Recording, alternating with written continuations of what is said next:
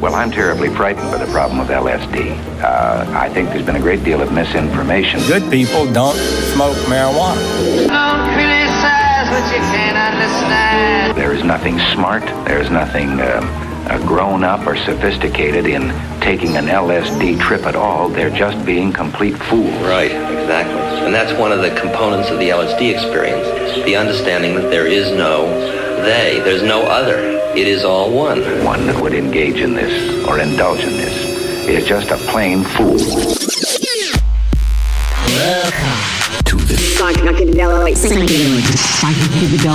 Psychedelic Renaissance Podcast.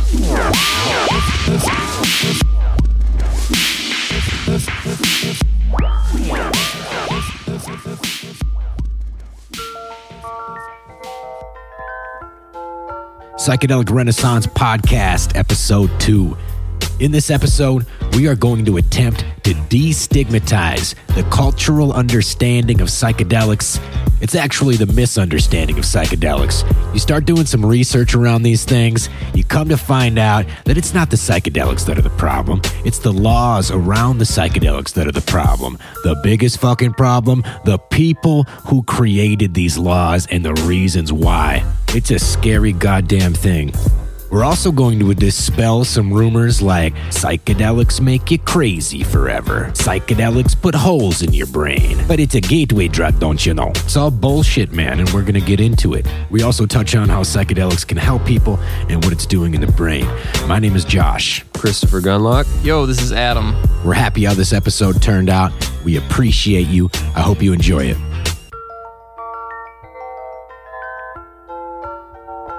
So yeah, did you guys ever hear about like like uh, back in the day everybody was saying that psychedelics just like make you go crazy forever? That's where I saw the leprechaun. He told me to burn things. When I was a kid, I must have been in junior high, maybe early high school or something like this. And my brother was having this party with his friends. And um, I was told that they had taken acid. And so I, I showed up at the house and like my brother's friend is like dancing in the shower like without the water on and everybody's acting like super strange and like somebody was like they were like had to keep somebody from going outside and it was just very bizarre experience for me You gotta fight for your right to party. that was one data point that formed my impression of psychedelics and the other was the fact that when i was in junior high and high school i always had a bunch of friends who would show me these youtube videos titled something like guy takes lsd and loses his mind. So from a very early age i just thought okay these are drugs that make you lose your mind.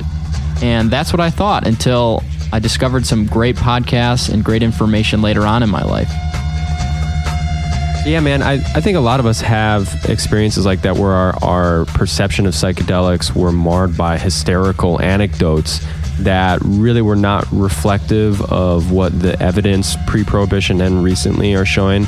Uh, specifically, we when we look at the differences between psychosis and psychedelics, it seems that they really don't have as much in common as we maybe thought in the past.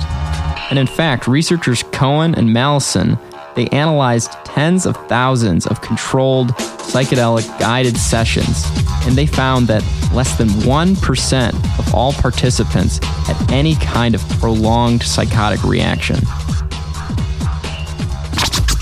So if I take a bunch of LSD and I convince myself that I'm going crazy because I'm watching the walls melt or any other visual distortion that comes along with the trip, this doesn't mean that I'm developing some sort of uh, mental illness or psychiatric disorder. It's just a result of my non-ordinary brain state brought on by the drugs themselves because I'm fucking tripping my balls off, you know? Then I upgraded to a little drug called acid. I did two hits of that.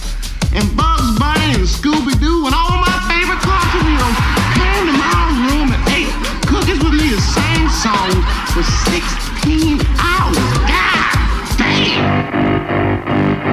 But what about someone who takes too much and jumps off their parents' roof thinking they can fly? Young man on acid thought he could fly, jumped out of a building.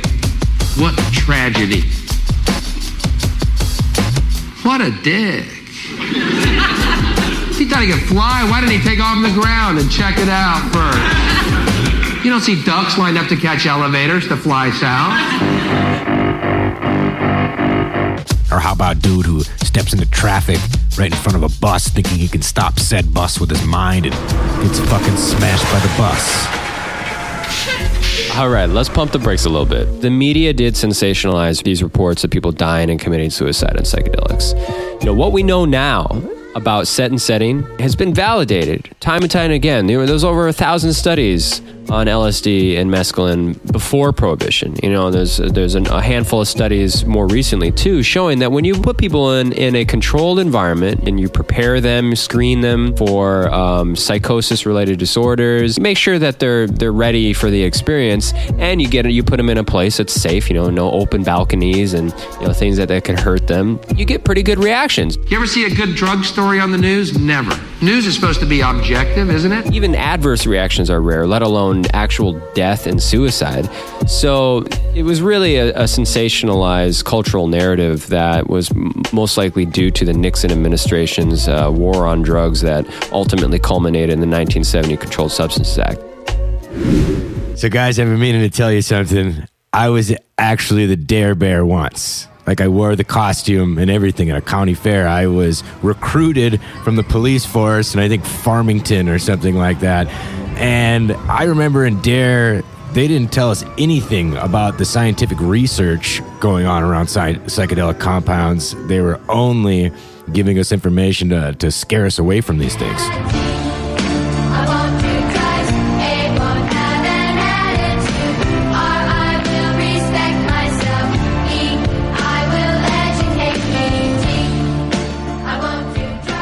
Now, it's important to point out that scary things can happen when you take a psychedelic drug. Scary things do happen to people who take psychedelic drugs. What we need to bear in mind when we're talking about these drugs, when we're educating people about these drugs, is that there's so many more things that happen. People gain greater clarity on their spiritual life, people deal with their trauma, people bond with their friends and family.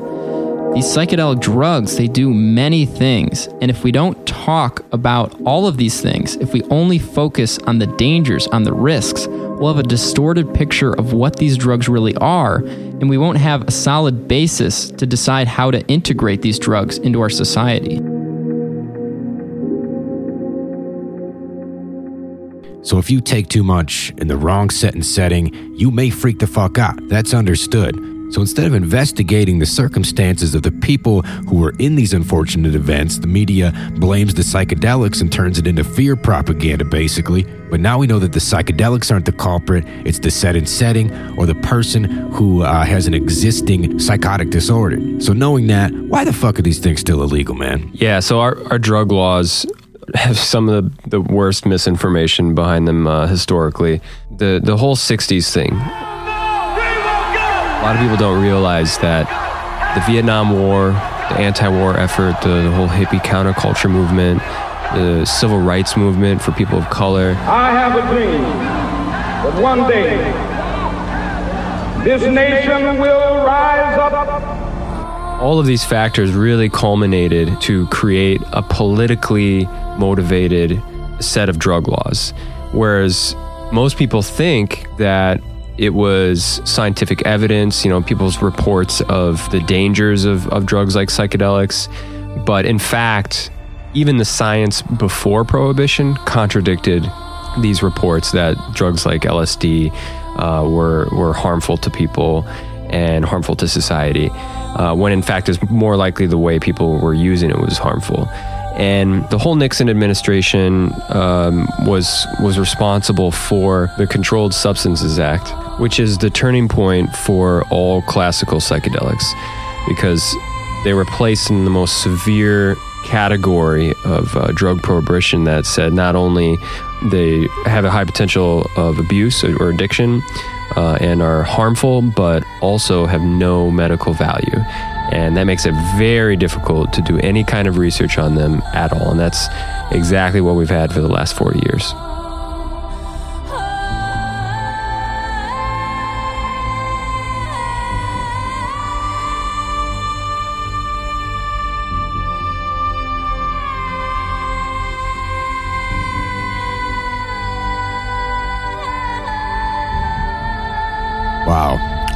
It's a weird one, man. I, it's a fucked up history. I, I wish you were lying to me. It's like still my pre-programming has me doubting you. It has me, you know, trying to rationalize this or something.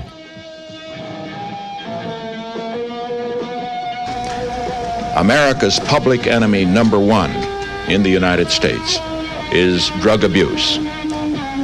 In order to fight and defeat this enemy, it is necessary to wage a new all out offensive. Forbes reports on a remark by a former Nixon aide hinting that the war on drugs had a hidden purpose, that President Nixon saw the drug crackdown as a way to arrest blacks and anti war protesters. Ehrlichman also claimed that the White House knew they were lying about drugs. Ehrlichman said, and I quote, by getting the public to associate the hippies with marijuana and blacks with heroin and then criminalizing both heavily, we could disrupt those communities and vilify them night after night on the evening news.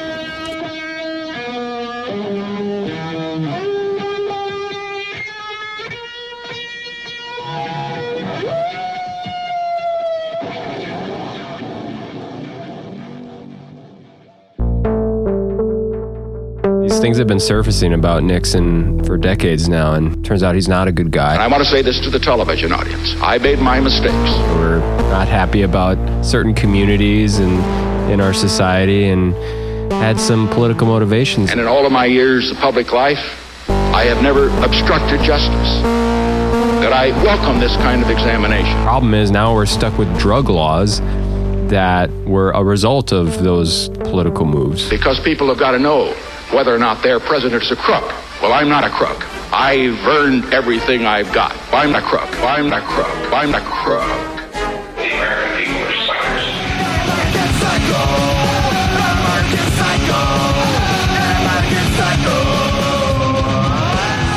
Well, you make a hell of an argument there, Chris. Sorry I called you a dick earlier. when did you call me a dick? So fuck Richard Nixon. Fuck this hypocritical, contradictory Schedule 1 nonsense. Telling us that there's no medical value to these things. It's like they're treating us uh, like children and telling us that Santa Claus is, is still real. The point still remains to be made about how these compounds can benefit us and what they're doing in the brain. Yeah, Michael Pollan, best-selling author of a new book called How to Change Your Mind, has been going around the country answering this question. There was a period of more than a decade of very productive research using psychedelics, LSD and psilocybin, which is the ingredient in magic mushrooms, to treat alcoholism, depression, anxiety, obsession, to understand schizophrenia. Um, and they were regarded as potential psychiatric wonder drugs.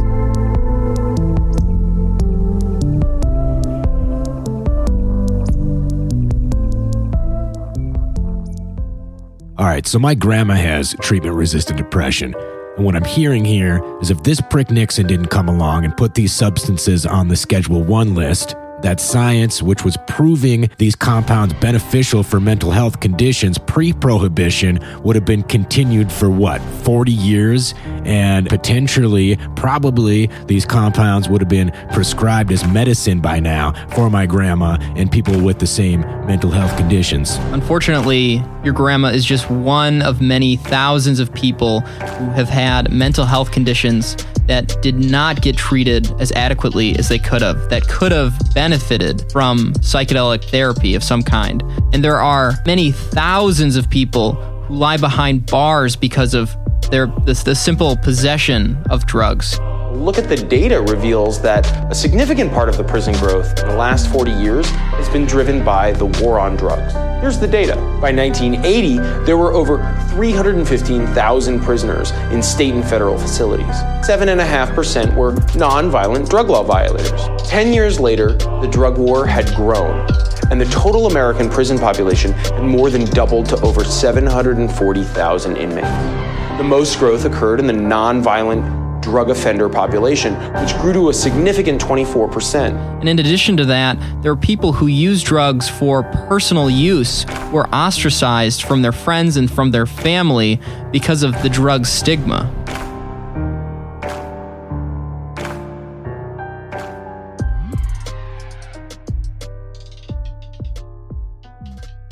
Luckily now, some people are coming out to expose the lies that were involved with our drug laws. uh, guys like Mark Haden. He was in government drug policy committees and an expert in the regulation of illegal drugs. Now works for MAPS in in pursuing the research of psychedelics and has something to say on this. Specifically, I apologize for the lies of past drug educators, including myself. And I acknowledge that we've told three lies. We've exaggerated the harms of drugs, we've never acknowledged the benefits of drugs, and we've never talked about the dominant model for controlling drugs in our society, which is drug prohibition, which has failed us all so badly. So, if there's current research happening around these compounds proving them beneficial, why can't I go to my therapist and get a bag of mushrooms then? Well, there's two important reasons why you can't yet do that, Josh, and they go together. The first is that these drugs are illegal, and the second is that there has not yet been enough large scale research studies evaluating these drugs' efficacy, and that's holding up the ability for therapists to prescribe these things. Yeah, and I think it's important to point out also that normally pharmaceuticals are granted huge amounts of money by our very own government, taxpayer dollars, to go through the kinds of large scale studies you mentioned that the FDA requires for approval to get into the hands of doctors and therapists. But a congresswoman has been making efforts on the Hill to address the lack of research. Ms. Ocasio Cortez and a member opposed each will control five minutes. The chair recognizes the gentlewoman from New York. Thank you. Madam Chair, I rise today to offer this critical bipartisan amendment that will allow United States researchers to study and examine the extraordinary promise shown by several Schedule 1 drugs that have been shown in treating critical diseases such as MDMA's success in veteran PTSD, psilocybin's promise in treatment-resistant depression, or ibogaine effectiveness in opioid and other drug addiction. This amendment strikes a war on drugs provision that prohibits any activity, quote, promoting the legalization of any drug included in Schedule 1 of the Controlled Substance Act. The problem with this provision is that it is so vague and broadly interpreted that it prevents scientists from researching, examining, and exploring avenues of treatment that could alleviate an enormous amount of suffering from medical conditions. And with that, I would like to yield one minute of my time to the gentleman. So AOC explains this beautifully, and the Congress people on the other side of the aisle basically respond with something like, "Oh, we can't fund research for Schedule 1 substances because there's not enough research," which is an obvious absurdity, and AOC goes on to point this out as well. The note was brought up that there is a rider provision saying that there is an exception for uh, those those drugs that have been shown medical promise, but we cannot prove that medical promise unless we fund the research to actually have it in the first place. So we have a catch 22 and we have to get rid of it.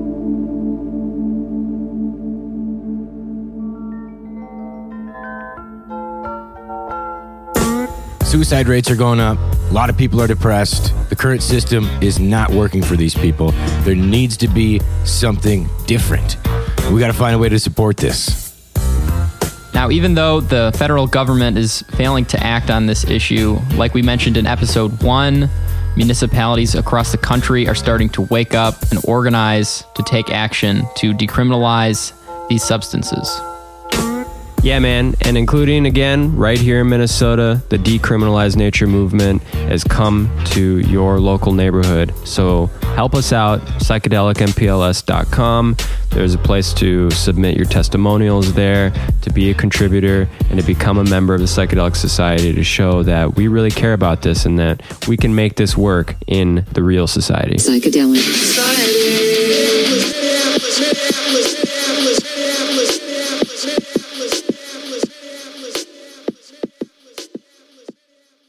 Of course, I would never tell you to try anything that's on the DEA's Schedule 1 list, because if there's one government organization that has your best interest in mind, it's the DEA. And if the DEA tells me something's bad for me, well, by golly, I can be sure they're telling me the truth. And I'm not going to ask questions, because thinking for myself is overrated and hard. Thanks, DEA. I will abide. I will abide. I will abide. All conversation and information exchanged on the Psychedelic Renaissance podcast is intended for informational and entertainment purposes only. Do not confuse this with treatment or medical advice. Nothing on this podcast should supersede or supplement the relationship and direction of your medical caretakers. Although this podcast has medical professionals on it, they are not functioning as so in this environment. The Psychedelic Renaissance podcast does not encourage the illicit use of illegal substances. We encourage you to think for yourselves. We encourage you to discern all information presented in this episode. And kids, don't do drugs. But parents, you might want to do your research.